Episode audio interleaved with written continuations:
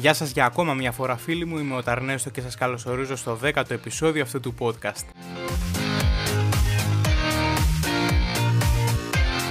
Εάν σας αρέσει το podcast μην ξεχάσετε να πατήσετε follow και μπορείτε να το ακούσετε σε Spotify, Apple, YouTube και Google αλλά και να βρείτε και να κάνετε like στη σελίδα του στο Facebook και στο Instagram.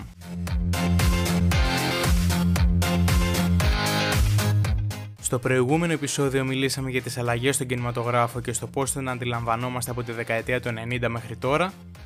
Τώρα για πρώτη φορά θα μιλήσουμε για μια μη αγγλόφωνη σειρά.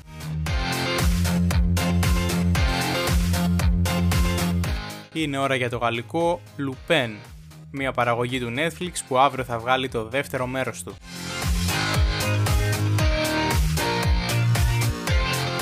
Να πούμε πως και για το θέμα αυτού του επεισοδίου κατέληξε ύστερα από μια ψηφοφορία που έγινε στο Instagram ανάμεσα στο Lupin και στο The Usual Suspects. Το Lupin κέρδισε με μεγάλη διαφορά. Πάμε να μιλήσουμε λοιπόν λίγο γαλλικά αφήνοντας στην άκρη φυσικά τα δικά μου άθλια γαλλικά και να δούμε τι θέλει να πετύχει στη σειρά ο πολυμήχανος κλέφτης μας.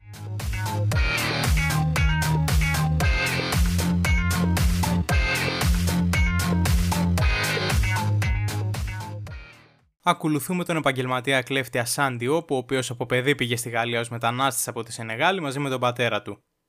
Ο πατέρας του άρχισε να εργάζεται στο σπίτι του Μπέρ Πελεκρινή ως υπάλληλός του. Κάπου εκεί αρχίζει και η βασική μας ιστορία όταν από το σπίτι του ιδιαίτερα πλούσιου Πελεγκρινή έχει κλαπεί ένα πανάκριβο κολλιά από διαμάντια με βασικό ύποπτο τον πατέρα του Ασάν Διόπ. Μάλιστα εκείνος φυλακίζεται για τη συγκεκριμένη κλοπή και αποφασίζει να αυτοκτονήσει μέσα στο κελί του αφήνοντας ορφανό τον νεαρό γιο του. 25 χρόνια μετά ο Ασάν αποφασίζει να εκδικηθεί για αυτή την αδικία όπως πιστεύει που υπέστη ο πατέρας του. Και ποιος είναι ο καλύτερος τρόπος για να εκδικηθεί, να εντοπίσει και να κλέψει αυτό το περιβόητο κολλιέ. Για να το πετύχει δεν θα αρκεστεί αποκλειστικά στις τεχνικές του δεξιότητες ως κλέφτης, αλλά πολλές φορές θα εμπνευστεί από το βιβλίο με κεντρικό ήρωα έναν καθώς πρέπει κλέφτη, τον Αρσέν Λουπέν. Βιβλίο που του είχε δωρήσει ο πατέρας του, και δικαιολογεί και τον τίτλο της σειράς. Στόχος του λοιπόν είναι να εκδικηθεί την οικογένεια Πελεκρινή και να δικαιώσει τον πατέρα του. Θα τα καταφέρει;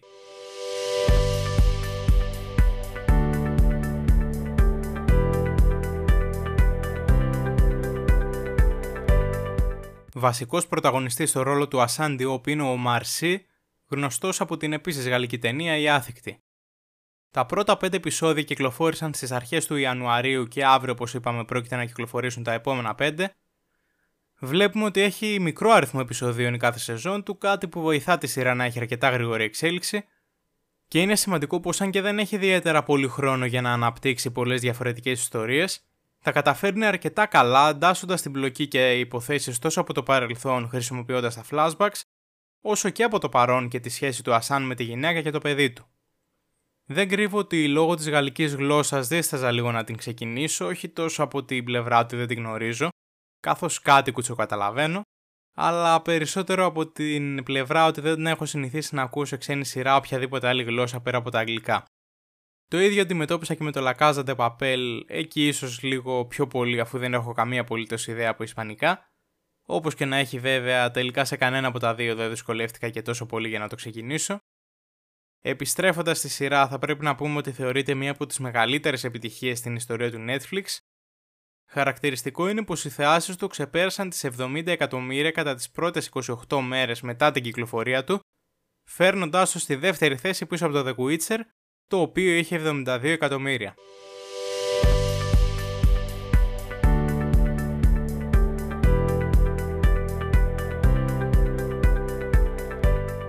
Τώρα σχετικά με το δεύτερο μέρος ή με τη δεύτερη σεζόν, όπως θέλετε πείτε το, τα πράγματα φαίνεται πως θα δυσκολέψουν λίγο για τον κεντρικό μας ήρωα. Για όσους έχουν δει το τρέιλερ φαίνεται πως θα κληθεί να αντιμετωπίσει δύο μεγάλες δυσκολίες στο δρόμο του για να μάθει την αλήθεια για το τι συνέβη τότε με την κλοπή στο σπίτι του Πελεγκρινή αλλά και για την εκδίκησή του, και για να το κάνει αυτό ίσως χρειαστεί να ζητήσει και πάλι τη βοήθεια κάποιου τρίτου, όπως έγινε και στο πρώτο μέρος. Ίσως βέβαια να είναι πιο αναπάντεχη αυτή τη φορά σε σύγκριση με την πρώτη. Μένει επομένως να δούμε τι άλλο θα σκαρφιστεί ο Ασάν εμπνεόμενο από τα κατορθώματα του ήρωα των βιβλίων του συγγραφέα Μωρή Λεμπλάν, που κυκλοφόρησαν στις αρχές του 20ου αιώνα. Μιας που δεν το ανέφερα πιο πριν, αυτό είναι ένα κομμάτι που με εντριγκάρει πολύ στη σειρά, Το γεγονός δηλαδή πως συνδέουν το περιεχόμενο ενός υπαρκτού μυθιστορήματο με την υπόθεση της σειράς, δεν πρόκειται απλά για μια μεταφορά τους στη σύγχρονη εποχή, αλλά βλέπουμε ουσιαστικά τον ήρωα να εμπνέεται από αυτό διαβάζοντάς το. Ο Ασάν Διόπ μεταμορφώνεται σε Αρσέν Λουπέν διαβάζοντας τις περιπέτειες του Αρσέν Λουπέν. Λίγο Inception εδώ. Η επιτυχία της σειράς έδωσε και πάλι πνοή στα βιβλία με τις περιπέτειες του Αρσέν Λουπέν εκτοξεύοντας τις πωλήσεις τους οι οποίες δεν ήταν ιδιαίτερα υψηλές πριν από την κυκλοφορία της σειράς, μάλλον εξαιτίας και της παλαιότητάς τους. Στο πρώτο μέρος βλέπουμε ότι υπάρχουν κάποιες σκηνές που διαδραματίζονται μέσα στο Μουσείο του Λούβρου, και κάτι που μου έκανε εντύπωση και θα ήθελα να αναφέρω είναι ότι οι συγκεκριμένες σκηνές πράγματι γυρίστηκαν μέσα στο μουσείο και στους διαδρόμους του. Κάτι ακόμα που παρουσιάζει ενδιαφέρον είναι ότι οι δημιουργοί της σειράς δεν ήθελαν να παρουσιάσουν το Παρίσι πολύ φωτεινό και πολύ τουριστικό. Αντίθετα, ήθελαν μια πιο σκοτεινή όψη του γι' αυτό και έπαιξαν με τα χρώματα στο κάδρο της σειράς.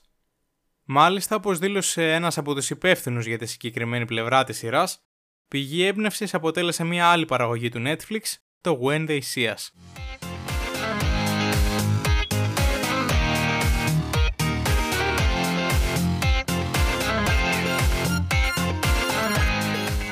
Αυτό ήταν λοιπόν το επεισόδιο για την γαλλική σειρά Lupin. Το δεύτερο μέρος και τα επόμενα 5 επεισόδια θα είναι διαθέσιμα από αύριο στα Netflix.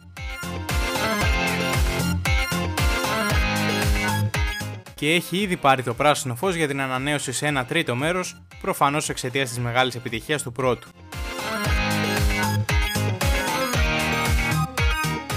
Αυτό ήταν το δέκατο επεισόδιο του podcast. Ήταν ώρα για Lupin.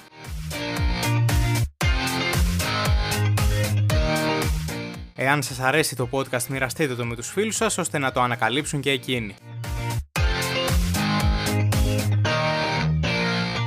Για να μαθαίνετε για όλα τα καινούργια επεισόδια μπορείτε να ακολουθήσετε τη σελίδα του podcast στο facebook και στο instagram αλλά και να εγγραφείτε στο κανάλι του podcast στο youtube πατώντας το καμπανάκι για να λαμβάνετε ειδοποιήσεις.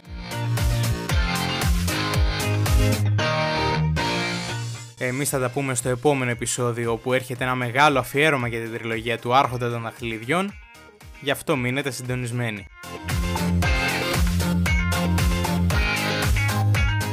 Merci beaucoup de m'avoir écouté.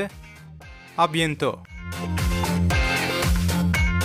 Εντάξει, σας αφήσουμε λοιπόν στην άκρη τα γαλλικά. Σας ευχαριστώ πολύ που με ακούσατε. Καλή συνέχεια.